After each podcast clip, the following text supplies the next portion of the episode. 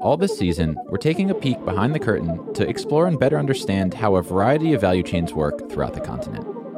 And halfway through the season, a few themes are emerging.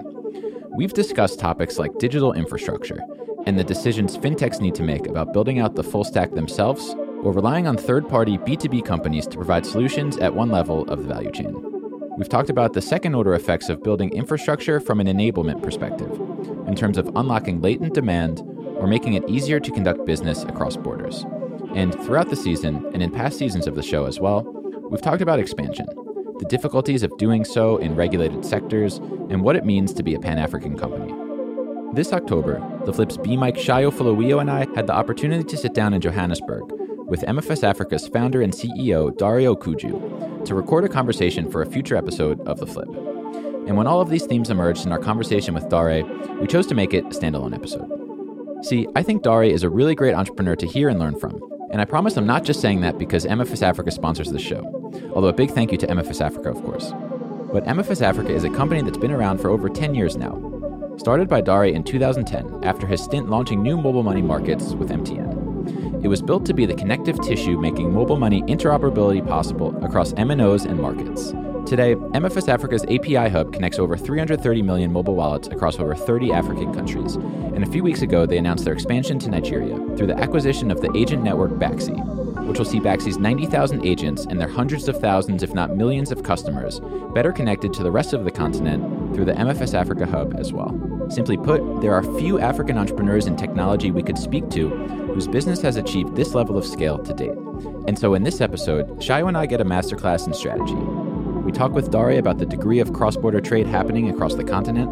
We talk about the company's decision to focus on being a B2B infrastructure company. We talk about fundraising and sexiness and storytelling. And we get some perspective on what's happening today from the internet's nascent days in the 90s. So, as MFS Africa this week announced their $100 million Series C, we are proud to share with you this conversation with its CEO, Dare Okoudjou. You're listening to The Flip the podcast exploring more contextually relevant stories from entrepreneurs around Africa. So, the first thing that I want to talk to you about is Nigeria. Obviously, with the Baxi acquisition and with um, the announcement that you guys are going into Nigeria, the first thing that I was really intrigued by was this 330 million mobile wallets number doesn't even really include Nigeria. So, can you just talk a little bit about this deal about Nigeria, and then we're going to dive into the specifics from there? Sure. So, every year for the last 10 years, we had a Nigeria project. Normally started around September. We discussed it a little bit, and by November, we agree not to do it. and that has been the story of the of the past 10 years. And there were always the same reason not to do it. The first one that you don't go in Nigeria to try you go to do. You know, you have to be ready for it. And the second one was that our normal or traditional path into a market was not there in Nigeria. And that would be a path where we will partner with mobile network led mobile money schemes that will give us easily 60, 70% of the market through a couple of deals and will immediately make the network more valuable for people in that country, being Nigeria, and become an attraction for existing members of our network. Now, in 2000 and I think 15 or 16, we entered an agreement with a few players in Nigeria, including Paga, who has been all these years probably our main partner in Nigeria.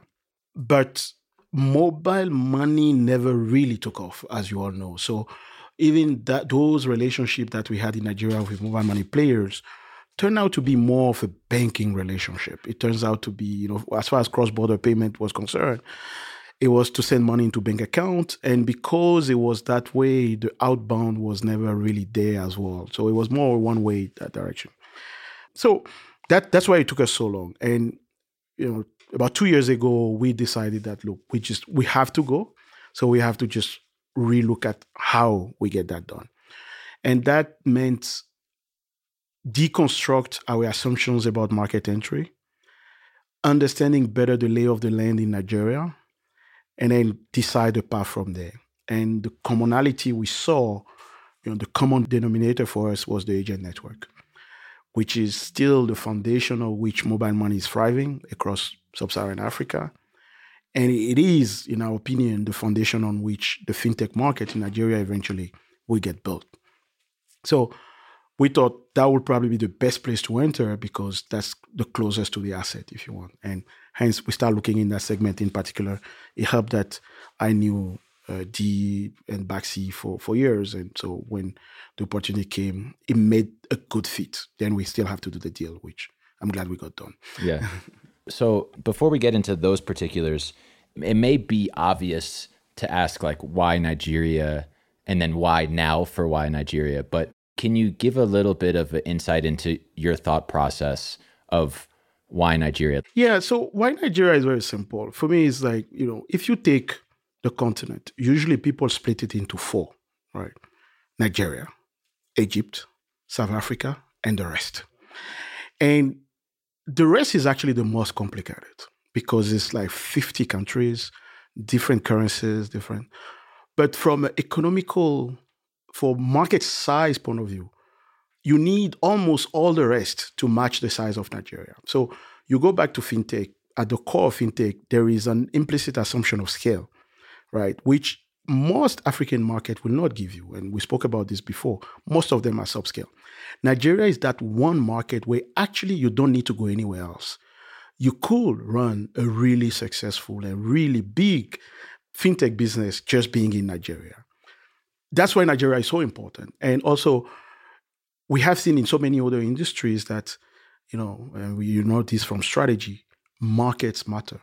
Like, if someone were to dominate in a market like Nigeria, and we see this in telecommunication, for instance, where MTN from a second place in South Africa went on and dominated Nigeria, ended up dominating in Africa. Because if you dominated in the right market, you can have access to so much more resources to eventually dominate in all markets. So that dynamic is going to play out in fintech as well. And there is an, a movement to slowly erase borders, as we say. So you know, we know it's not just the African Continental Trade Agreement, it's just the people, it's cities. More and more, it's hard to tell who lives in Nairobi, who is from Kampala, who is in Accra. So there is already that convergence eventually of to, into kind of one market in Africa. And for us, it's just not possible to not have Nigeria included into that. It just doesn't make sense. And it will weaken our our ambition and you know what we set out to do. So that's why Nigeria. And I still believe that more than ever, we are going to see models being experimented in Nigeria first. Because what we're seeing right now is a concentration of the fintech industry and fintech players in Nigeria. That is likely to make Nigeria a little bit of a center of excellence. And again, it's, you, you cannot afford not to be there. So that's why Nigeria, that's why now. I'd imagine. So you talked about the Nigeria project like every year. So even still on the why now, was it specifically Baxi or was it like it's getting too late. Like Nigeria fintech is getting even hotter than ever before. You know, you talked about market dominance. It's it's a crowded market now. So, yeah, but I think you know if you measure it at the at the yard of the last twelve months, maybe twenty four months, it's crowded. If you take a ten years perspective, I think we're getting started. And for us, yes, I mean, we, we have decided that we will be in Nigeria by the end of this year. And we had two approach to it. We had inorganic and organic. So we actually went out and we hired uh, Folakemi, who is now our country director for Nigeria. We're putting a team in place. So for us, it's not like we absolutely had to to do an acquisition to go into Nigeria. We were very happy to go organically as well. It's great that we actually have both now. So we have a team that we have been building ourselves, and then we have the Baxi team that is joining. So both ended up working out. I have this conversation a lot. Why Nigeria? Why not Nigeria? Why not Nigeria? And as you said, I think very perfectly put, you don't try in Nigeria, right? You do it. And I guess it'll be interesting to understand from your experience in other countries, how did that make you guys ready actually to do this? Like from an expansion perspective, what are the kind of capabilities that you guys have built as a team? Yeah, I think it starts with the, you know, the people you have. I mean, for instance, I've been able to spend probably half my time on this project this year. I couldn't do that two, three years ago. And that's kind of what it takes, I think. I think you have to, you know, if you cannot have your A team in Nigeria, you probably don't want to do it, right? so We couldn't afford, and, and it's, it's a little bit of trade off between marginal effort, marginal result. So we started in the rest, and it was always going to make more immediate sense for us to add Burundi to our East Africa cluster, right? Because we have transaction going, it's a great cluster, it's immediate. You can see to add DRC to that, to add Malawi in the southern, to add places like Liberia, Sierra Leone, Gambia. That you know, you if you just look at the macro, like why why you want to go into Gambia? Well, it makes sense if you have Senegal and if you have Sierra Leone and if you have the rest. So that has always been there, but we got to a point where we could afford two A teams, if you see what I mean. That we could have an A team that was still going after our expansion and our wiring up of the rest, while we can devote another A team for the Nigeria entry. And now I'm glad we also acquired an A team to actually run the Nigeria business. So it goes back to that. I mean, how much resources you have and what can you spare? Mm. And in terms of expansion capability, do you have a team? Is it the same team that's going from place to place, or how do you guys kind of, um, I guess, entrench that capability in your team? So, I mean, you have to remember that our business starts as a cross-border business. So it's we actually don't think about it as a special is what we do. So normally we don't we don't go too deep in the market, right? We will make sure that the market can connect to our network. So it's part of our mode of operation. Having said that, a couple of years ago, when we decided to also start investing on SMEs, that became a little bit different because you know that requires a little bit of local entrenchment and, and some activities. We started in the East where we had the Beyonic team that, that was there, was established. We've been able to beef up that. Nigeria is actually the first one where we really thought about it as an entry because it has such a huge domestic component compared to the other market that we've done. But in general, we start the year with a plan of countries that we want the hub to touch, and we have pretty tested ways of you know getting that done. It's a lot of business development, integration that usually happen mostly remotely. Some of them uh, we have to visit and spend some time, but it's 80% of the cases we can bring a country online without visiting. That was the case for, for Sierra Leone this year, for Liberia last year. So that's one of the good thing about our model of cross-border payment. Very cool. I don't want to take. I ask track. questions all the time. So now we never do an interview where you get to ask questions. Yeah, so you go for it's it. so much fun. Is this your life? Yeah. Ugh. So kind of from a product perspective, just out of interest, you mentioned clusters how do you guys think about that? Like from a even because remittance is hard. It's a lot of um, flows in in many yeah. directions.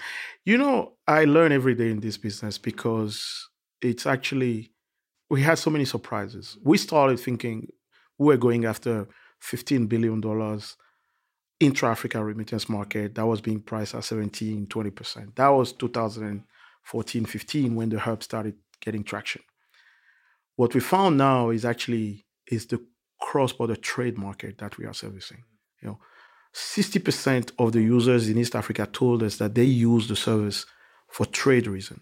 Even if they're using the P2P that is offered by M-Pesa in Kenya, MTN in Uganda, Orange in uh, Burkina Faso, it's trade. So we have to rethink trade routes, right? And if you actually think trade routes, you see the corridors that are going to emerge. You understand that actually Malawi is not a net receiver; it's a net sender because it needs the port in Dar es Salaam, and a lot of things needs to come from there, right? When you start looking at you, know, you take a country like uh, you know Benin Republic, it's a net sender to Nigeria. If you take uh, you know places like Togo and Benin, there's so much trade between the two that is so much bigger. If you believe the World Bank remittance numbers, we are doing something like 90% of that market. But if you add trade to it, yeah, now it looks more reasonable. Yeah. So we were talking about cluster earlier because that's actually what we're seeing. We're seeing that the flows follow traditional trade routes. You look around Cote d'Ivoire, there is a traditional trade route between that goes all around, you know, the Francophone West Africa, but also going to Guinea, going to Mauritania. So it's not looking at the borders. You will think, okay, no, these are francophones with same currency, they will trade together. No. A lot of the traders in Cote d'Ivoire are from Mauritania, they are from Guinea Conakry, and those are not in the XOF zone. So that's part of the things that we need to fix. I spoke about, you know, Mozambique. Zambia, Zimbabwe, and the DRC, you know, the copper belt. So we are seeing those natural trade clusters and trade routes in the transaction that we're seeing. And that's what makes us so much more excited about the SMEs in the continent on the continent because although the proposition or the most used proposition is in the form of a P2P originated from one of our mobile network partner on a phone somewhere terminating on the phone, we know the reason behind this transaction is not migrant workers remittance, is trade. Mm, that's fascinating. That's that's so interesting. And there's actually a question I was going to ask is like when you now have the rails, what do you build on top of it? But it's just like it's already it's already happening. It, it, exactly. Yeah. But it's about making it a bit easier, right? Because you will see a user from a consumer point of view, he looks like a power user because he's sending this thing every week mm. or sometimes twice a week, mm. right? But it's because he's limited to what a consumer can do. And if you offer him a better interface, if you offer him a better way to do this, you know, he will continue to do it and he will do it a little bit better. So we see opportunities there to adapt at the user interface level, experience level, but also solution level, our proposition to SMEs. So we think that will continue, we will continue to see a lot of transaction, P2P transaction through our partners across Africa. But we also think that more and more partners that will be able to to service SMEs will generate also more traffic. And this can come from banks. We're seeing more and more banks actually coming to our hub, not so much for the consumers, but for the SME proposition, but other fintechs as well. We're seeing more and more, especially lending fintechs who are lending to SMEs, coming onto the hub to allow those SMEs to make payment directly, yeah, to be able to buy in China or, or buy in South Africa or pay into Kenya and so on and so forth. So that's kind of the next layer of use case for us on the hub. Really, really cool. And I was trying to think of an example, and the only one I can think of right now is PayPal, right? But PayPal started kind of P2P and then became almost the infrastructure for yeah. commerce kind of stuff. Is that where you see? Without the consumer stuff. So, I mean, we are pretty clear we don't want to be a consumer business, you know, and we want to focus really on large enterprises like the mobile networks, the banks, the money transfer organizations, global digital merchant that we can service, and small and medium businesses in Africa. So we are pretty set on that, and uh, I like to think about us still as an infrastructure play, not so much. You can argue that PayPal has some, you know, there is a huge part of PayPal which is infrastructure, but we like that space better. And we believe that if we get that right, it opens up so much more possibilities for other people who wants to engage with the consumer to build on top of that. Yep, great. And and so um, in our world where you know we would like to play on one layer, but um, it never looks like that. How do you number one keep the discipline because there's a lot of discipline to to that mission, and then number two, not scare everybody who probably thinks about you as a competitor, but you'd like to think of you as a customer. Yeah. And number three, are the collaborators in the ecosystem, are they all there, right? I think a lot of people get compelled to just say, like, oh, I'm just going to build this myself because someone else isn't good enough. Yes. So let me start with number three. We do get that a lot. And um, because we kind of a bit patient, things tend to come back. And usually it's a sign of maturity of our counterparty when they understand you know, the limit of their abilities, let me put it that way, or where they want to invest. I mean, take a normal money transfer company, you know, anyone, uh, you know, a digital one, from the global north trying to send money into Africa right now. I think it's hard enough to just keep your app on the phone of the sender right now. If you're in London, I mean, everybody has two or three, right? Comparing all the time. So keep your app there that they don't delete it and make it the number one choice when they actually decide to send money. And if they do compare decide to compare with your neighbor, with the other app, that you still win that business. I think that is incredibly hard. And it's great for the consumer, but it's incredibly hard. At the same time, you want to keep the VPN up with MTN Liberia. And they just changed the VPN parameters. so, and after you fix that, they just change it again in Uganda.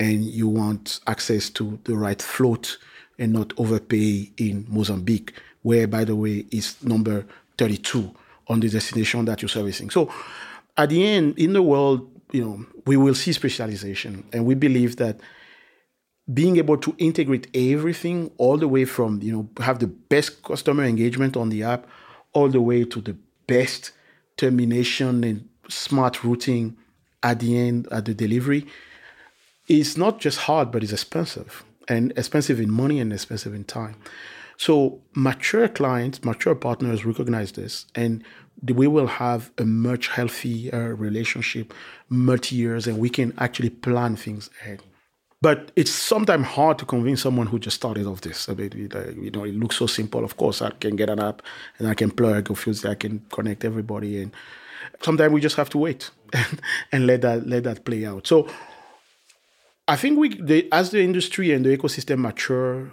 the role and the importance of what MFS Africa has to offer is becoming clearer and also so the quality of the engagement we have with the players big or small is also getting better because we're all getting more honest about what we can do and what we cannot do. How do we keep the discipline from, you know, focus really on the B2B and on the infrastructure? I guess having, you know, the wisdom that comes with being in the market for long. because we have seen many, many horror stories. And we, and I always say, you know, we don't want to be a story. We want to build something that will last 100 years. So with that kind of perspective in mind, it's relatively easy. And we're pretty clear we've also when we hire people that we want to hire people who get excited about what we're building. It's probably not the most sexiest, you know. You it's it's probably one of the most complicated things to explain to your parents. what do you do at MFS Africa? You know, who is MFS Africa? It's not the easiest. You know, not, there's no app you can point to. There's no there's no tangible thing you can see. But what you find is people who are actually passionate about this space are really passionate about it and tend to be really, really good at it.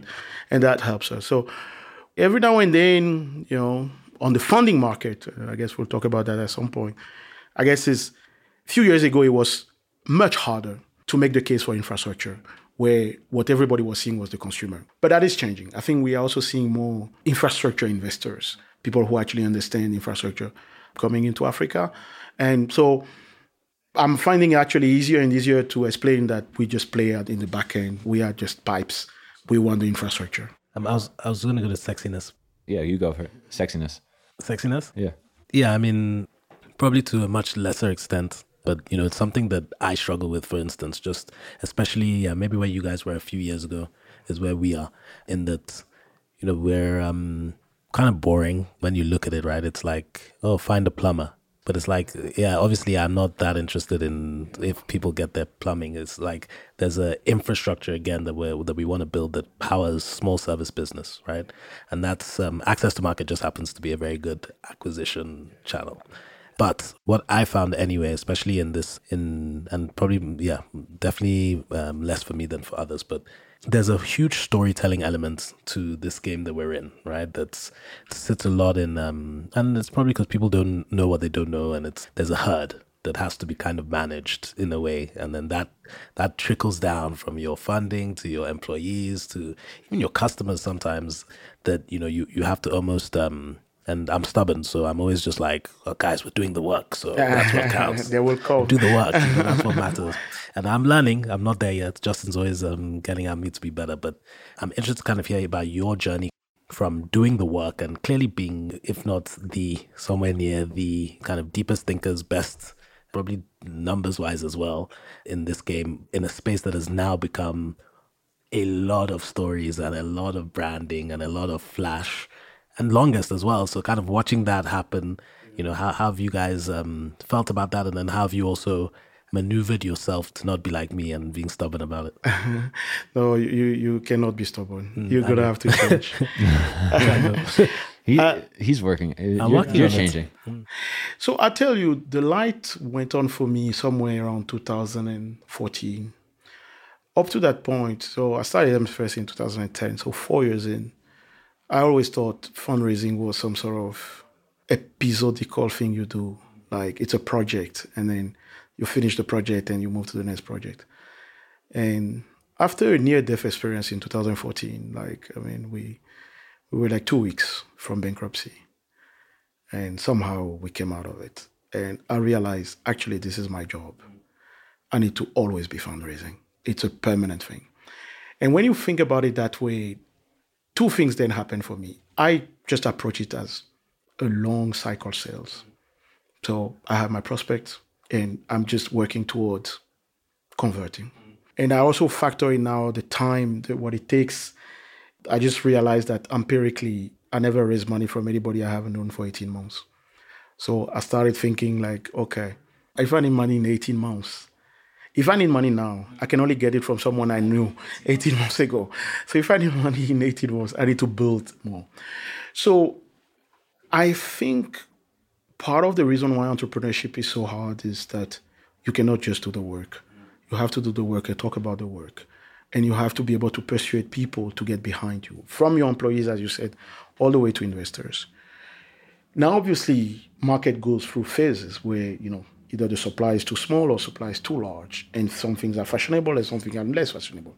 And you have to be able to read all these things. So the danger is to go with the wind, you know, the flavor of the moment. You lose yourself in that. And actually, I think that must be a pretty terrible experience personally and emotionally. But I think if you're able to set yourself the goals and then you see everything else as a tool, and remember that it's like any other B2B sales. Some guys needs to be convinced first to become your champion. And then he's gonna go and talk about your product, so your equity in this case. And he's gonna come back with more questions and they're gonna be naysayers and, and you have to decide how much power he has to actually push this through. What can, can he help you? You know, what's your chances? So really, I really, really approach this just like any other B2B sales. So I, uh, my thing is like, as a CEO, I mean, there are many jobs, right, in the company, in, in Startup. But as a CEO, you cannot not do fundraising. And at sometimes it can be 100% of what you're doing. I think it will never be less than 50%. And to keep in mind that success is to put more time between when you're talking and when you need the money. It gets really hard when you're talking now and you need the money now because you have to, now you are ignoring the conversion that needs to happen and you try and force your way through it. It can happen, but it's probably not this market. It's not mature enough. So the longer you have, so now if you're talking to someone and you need money in a year, you got time to show proof, to keep that going, to tell the story many times.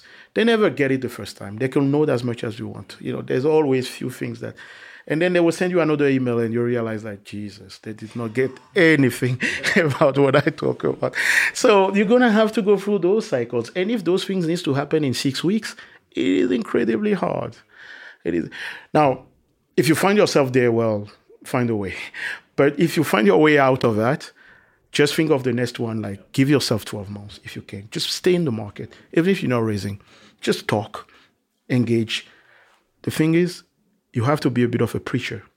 So keep preaching Yep. about your business. That's it. Mm, and in the context of, and you mentioned, I, I like what you said about the wins because that's the thing, right? It's like you don't want to follow every win, but some wins are your wins. Oh, 100%. Right? And It's the way. you're know, you have double to down. Mm. catch it, right? Yeah. And right now, I mean, look, to you look now, there's a lot of money in the system globally. Some of that is finding its way into Africa, much more than we ever had. Who will it go to? Put yourself in the shoes of the guy sitting in the US or in London or in Singapore, Dubai, looking at this. Internet is the first place that will start. Even if someone tells you about your, you know, this great business, I will go on the internet. So, are you on the internet? And what are people telling about you on the internet? So, it's not, you know, I used to be one of those cynical. I'm like, you know, I need 2,000 people to know about me. That's it. I used to literally answer that to people tell me, you need to do, I'm like, I need 2,000 people to know about me. I can go and meet each of them. and I have. I mean, I spent a lot of time traveling across and meeting people in person. But it gets to a point that does not help you for the guy who's trying to find you on the internet. And that guy is your first champion. If, you know, if you don't pass that guy, you, there's maybe hundred million dollars you don't have access to, and now you're fighting for ten million here in Nairobi. So it just, I think we have to get it. It's part of the job. You know, you if you can't do it well, get someone who can do it. And as a team, you need to be able to do it. We knew, we recognized that uh, at least someone needs to be doing this. I mean, we, we need to be out there and so on. And if you your ambition is to build something that requires venture money, you have no choice. I'm curious to know if you have a perspective on or a point of view on, you just mentioned like obviously a lot more money in the ecosystem than ever before. I sort of wonder to what extent I think some people are getting uncomfortable with like valuations, especially at the earliest stages. I don't know that that matters. I wonder to what extent the investors have caught up on the ecosystem or the ecosystem has really developed a lot. But I'm curious to know, considering that Euro is fundraising now, if you have a perspective on that. Yeah, I mean, for sure, the ecosystem has matured and things got better. And it's a bit of a cycle, right? So the better it gets, the more money comes in. The more money comes in, the better it gets, right? So, and just take three layers. Take quality of people. I mean, we now have multiplied probably by 10, 20 the number of product managers, tech product managers that we had on the continent, you know, five years ago. And that happened through funding to hire and employ these people, give them the experience. And as they get better, they will also do better businesses. They will be able to attract more capital, and then you get that cycle. And I'm just taking product manager as an example, but you can look this for you know chief commercial officers, CTOs, and so on. So overall, even if people are moving, businesses are getting created and dying, and so on. The ecosystem, just from talent and competencies point of view, is growing a lot, and that's good.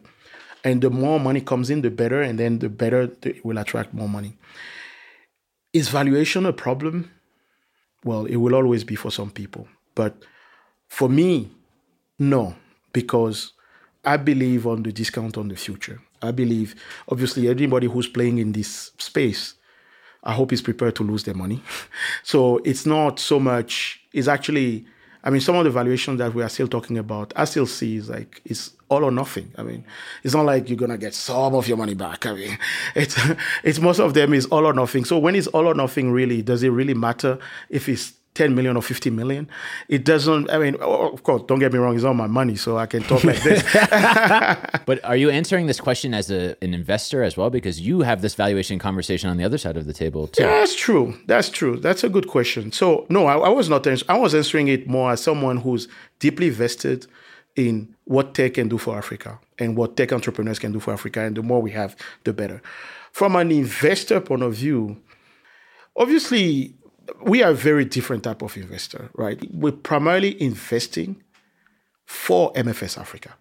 So we will look at every deal from that perspective and there will be there will be a commercial angle which will be valuable for us that let me take an example numida which we invested in earlier this year as a digital lending business for small and medium businesses in uganda our biggest joy my biggest joy is how much Numida has grown. And the growth of Numida means processing transaction on MFS Africa Hub. So the bigger they get, the more transaction they process on our hub. And that's already giving me so much joy. Now, if we can help them as a team that is trying to solve a problem that we believe is important, by either catalyze the round, you know, provide the capital, provide some of the thing. It's great. And because it's also we coming from being an operator, I think our valuation discussions are a little bit healthier because we come from that point of view. We are not faking it, you know. It's, and it's not, we don't need to go too much around the bush. And if we cannot afford what the entrepreneur is asking for, we will also be very quick. We don't do long deals in that way. So overall, even with my investor occasional investor hat on, I still believe that the debate cannot be about valuation. It's way too early. We are talking about so little amount of money that the argument cannot be about valuation. Sometimes it's more about ego than about valuation. Do you have an expectation? I mean, we talked about this over a year ago now, right? FinTech consolidation. You guys acquired Beyonic. A year later, you guys have acquired Baxi. But we're still, we're not like we're seeing more, but not a lot of M and A. And I'm also convinced that that's how ecosystems grow the most. Is not by right. We talked about what a typical exit path would be, and people are looking at corporates or overseas or whatever. But do you have an expectation? Like, are you saying to the your fellow growth stage founders, like, guys, please, can you also do this because it's important, or do you have an expectation that'll increase? I think it will increase for sure, and. Uh, you know, there is part of it that you cannot program, which is the chemistry between the teams right? So, and you cannot, and we are still at a stage where it's impossible to do this acquisition where teams will walk away. So we are still at the phase where these mergers, this acquisition requires teams to find chemistry, to find the common ground, trust to make these deals. I think for me, that's the biggest impediment. I don't think anybody rationally will argue against it. But how do you actually orchestrate this this chemistry is actually quite difficult, especially in the world where for 18 months we couldn't travel around, we couldn't bump into each other in lounges and in airport and get stuck together for six hours on a plane and get to talk. So I think that's what is holding it back. I don't think it's the logic of the idea. It just we are not at the stage where someone can just buy and then you walk away. It's still like, okay, let's work together. And you know, it's like you're hiring a team of 200 people in one go. It's not you can't just program that. I want to switch gears and ask about I want to talk a little bit about it's kind of in the context of unsexiness, but it is regulation, right? So your motto is making borders matter less. And and I'm on this personal thing right now where Sayo's laughing because he knows where I I just became convinced that all of the stuff that we're talking about is sort of band-aid approach unless we can figure out we unless whoever right the regulators can figure out how regulatory harmonization can exist, right? And just talking to a lot of people who are navigating regulation as financial service entities, it's just so onerous. And you guys are in 30 plus markets, so I'm sure you're well aware. And I'm also stuck on this idea of like, let's just do the most drastic things. And are, are we are we not talking enough about like how burdensome and how important it is to figure out how to make regulation and expansion easier? Or is that not entrepreneurs' roles? Is it not feasible? Oh, it is. It is our role. Yeah. Look, I think it's sometimes you look how far we've come. So, you know, until MFS Africa did it, you couldn't pick up your phone in Rwanda and send money to Uganda. You couldn't. You know, you couldn't pick up your phone from Cote d'Ivoire and send money to Benin. Then it happened. And now it happened in like 30 something countries. I mean, if you wake someone up from like the 80s, they will tell you we'll never get there. Here we are. So that gives me hope that actually something is moving. But I absolutely agree with you that, you know, the the scale of the change that we need is not matched by the progress we are making. It just it feels so slow. But I also believe that there is always a tipping point. I think Nigeria again, South Africa probably hold the key in sub-Saharan Africa, and to lesser extent, a place like Ghana I think if one or all these three countries, and let's take Ghana to start with. Ghana is this country bordered by francophone countries. It's, it's this one, not CFA country. You know, it has Cote d'Ivoire, Burkina Faso, Togo. You trade with your neighbors, whether you like it or not. I know that the flight, the most popular flight is the Accra to Lagos. But if you go to the border at Aflao, you realize that people actually trade with their neighbors, right? Same with the cacao, you know, into Cote d'Ivoire. The truth is, we talk about regulation, but it's lack of trust. The Ghana government does not trust the CFA countries to hold CFA. Because all we're talking about here, and I'm talking about the cross border payments in particular, is why can't I just settle those two together? Why can't I pick up my phone in Ghana and make a payment to Togo the same way I can do Togo to Benin? And the truth is that to settle this transaction right now, I probably need to go through dollars because it's not like I can give the CFA to the Bank of Ghana and they will hold it, or I can give the Ghana cedi to BCEAO and they will hold it. So we are there because we actually don't trust each other. The states don't trust each other. They don't trust the governance of each other. They don't trust the currency of each other. I have some hope around the African continental trade and especially the work they're doing around PAPSS which on paper is supposed to solve this, is supposed to create this framework where actually the central banks via Afreximbank, if I understand it correctly, will hold this currency, which will make it possible to cross. If that happens, actually, we'll see a huge acceleration in cross-border trade and payment, and fintech like ours. You know, our growth will be unleashed. But will that happen? Can I put a probability on it? I don't know.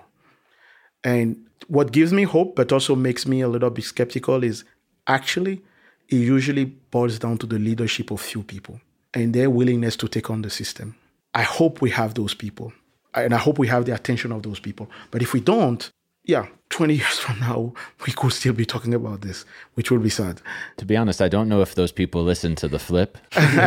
they should. they should. yes.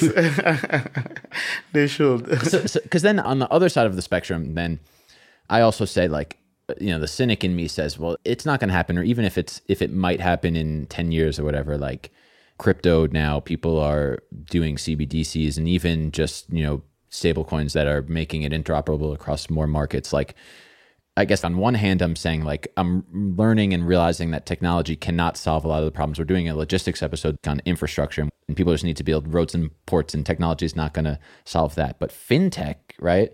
So is it rational to maybe say like, and I don't believe like crypto, you know, disrupting the regulators, but you know that we should skip in the context of leapfrogging, right? Like let's just skip this stuff and just go to crypto remittance. To stable coins. Yeah, yeah.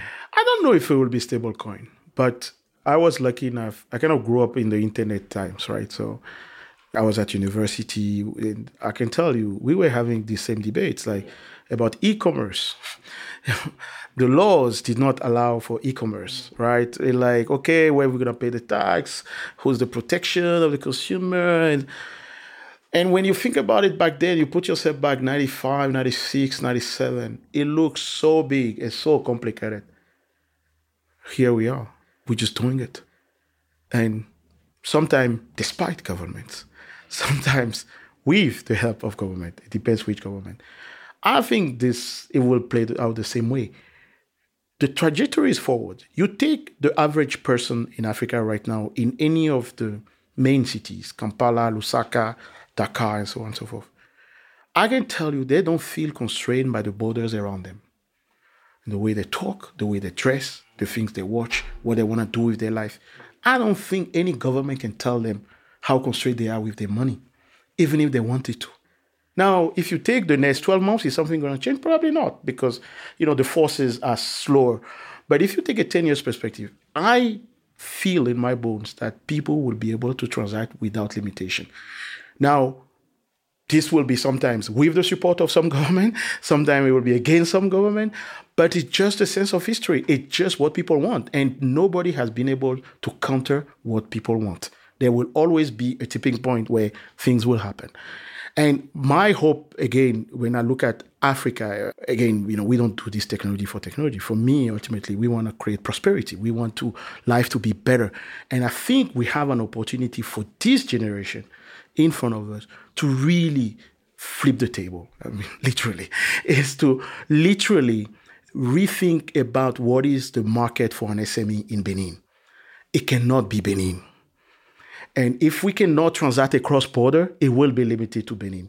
And because the guy who is in Benin and starting this business now have seen enough of the world, is aware of other markets beyond Benin, you cannot keep him from selling to Benin.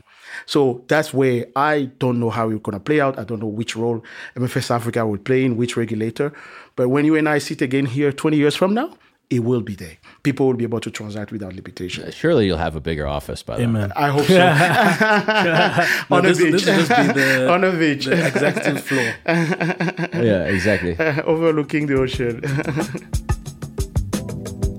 That's it for this week's episode of The Flip.